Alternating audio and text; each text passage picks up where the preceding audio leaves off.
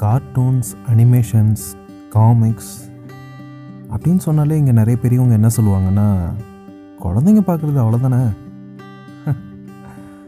ஆனால் நம்மளை மாதிரி இருக்கிற பசங்களுக்கெல்லாம் அது ஜஸ்ட் ஒரு மெமரிஸ் அவ்வளோதான் இங்கே பல பேருக்கு கார்ட்டூன்ஸ் அப்புறம் அந்த அனிமேஷன் இண்டஸ்ட்ரீஸை பற்றி ஒரு புரிதல் இருக்கான்னு கேட்டால் எனக்கு தெரிஞ்ச வர இல்லை. இதில் தேவகி அம்மா எம்மாத்திரம் ஹேக்டாக்ஸில் நீங்கள் கேட்டுக்கிட்டு இருக்கிறது நீல நட்சத்திரங்கள் மின்னும் வானம் கதையோட மூணாவது episode with me Kesavaran Veer Devaki அம்மா அடிக்கடி ஒன்று சொல்லுவாங்க. டுவெல்த்து முடித்த உடனேவும் எதிலடா சேர போகிறேன்னு கேட்டால் ஏதோ அனிமேஷன் இன்ஜினியரிங்கு டிசைன் இன்ஜினியரிங்னு ஏதோ சொல்கிறான் சரி அதில் வேலை கிடைக்குமா? டவுட்டு தான். இவன் எப்படி தான் முன்னுக்கு வர போகிறானோங்கிற ஒரு பயம் எப்போவுமே அவங்களுக்குள்ளே இருந்துக்கிட்டே தான் இருக்கும். ஆனால் அது எல்லாத்தையுமே பிரேக் பண்ணுற மாதிரி நல்லா படித்து இந்த ஃபீல்ட்லேயும் நல்ல சம்பளத்தில் வேலை கிடைக்கும் அப்படின்னு முத்துக்குமார் ப்ரூவ் பண்ணிட்டான்.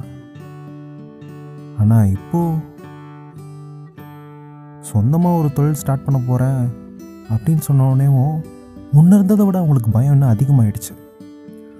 மொதல் தேதி பிறந்த உடனே டான்னு கையில் வர சம்பளம். அப்பப்போ ஒர்க்கில் வர ப்ரொமோஷன் அப்படி அப்படியே கல்யாணம் குழந்த. ஒரு நல்ல அமைதியான வாழ்க்கை வாழ்கிறதுக்கு தானே தேவகி அம்மா கஷ்டப்பட்டு முத்துவை படிக்க வச்சாங்க. ஏன்னா அவங்க ஆசைப்படுறது தப்பே கிடையாது.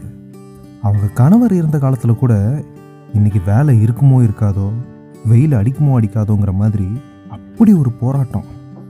அவங்கள பொறுத்தவரையில் பிஸ்னஸ்ங்கிறது ஒரு சர்க்கஸ் ஒரு காசை போட்டு எடுக்கிறதுக்குள்ள கத்தி மேலே நடக்கிற மாதிரி தினம் செத்து செத்து பிழைக்கணும். முத்துக்குமாருக்கு இதெல்லாம் தெரியாதா? அவ்வளோ செல்ஃபிஷாக அவன் அப்படின்னு கேட்டால் இல்லை கண்டிப்பாக கிடையாது. ஏன்னா அவன் அம்மாவை நல்லா பார்த்துக்கணும். ஒரு நல்ல நிலைமைக்கு வரணும்னு நினைக்கிற ஒரு ஆள் தான். எவ்வளோ ஜாலியாக இருந்தாலும் படிப்பில் கவனமாக இருந்தான். என்ன ஒன்று அம்மாவோட பயம் மேலே ஒரு சின்ன உதாசனம். நம்மளில் நிறைய பேர் அந்த மாதிரி இருக்கோம்ல. பெற்றவங்களோட பயத்தை ரொம்ப உதாசனப்படுத்துவோம் என்ன? சும்மா நோய் நோய்னு ஏதாச்சும் சொல்லிகிட்டே இருக்கீங்க. நான் என்ன பண்ணுறேன்னு எனக்கு தெரியும். இந்த அட்வைஸ் பண்ணுற வேலைலாம் இங்கே வேண்டாம். தயவுசெய்து போங்க. எத்தனையோ வாட்டி இந்த மாதிரி சம்பவங்கள் நம்ம வீட்டில் நடக்கிறது உண்டு தான். ஆனால் அடுத்து இந்த கதையில் என்ன நடந்துச்சு அப்படிங்கிறது வர எபிசோடில் பார்க்கலாம். இது ஹேக்டாக்ஸ் வழங்கும் நான் சொல்லும் கதை வித் மீ கேஷவ ரன்வீர். உங்களுடன் வாழும் ஒரு சக மனிதன். See you in the next episode. Bye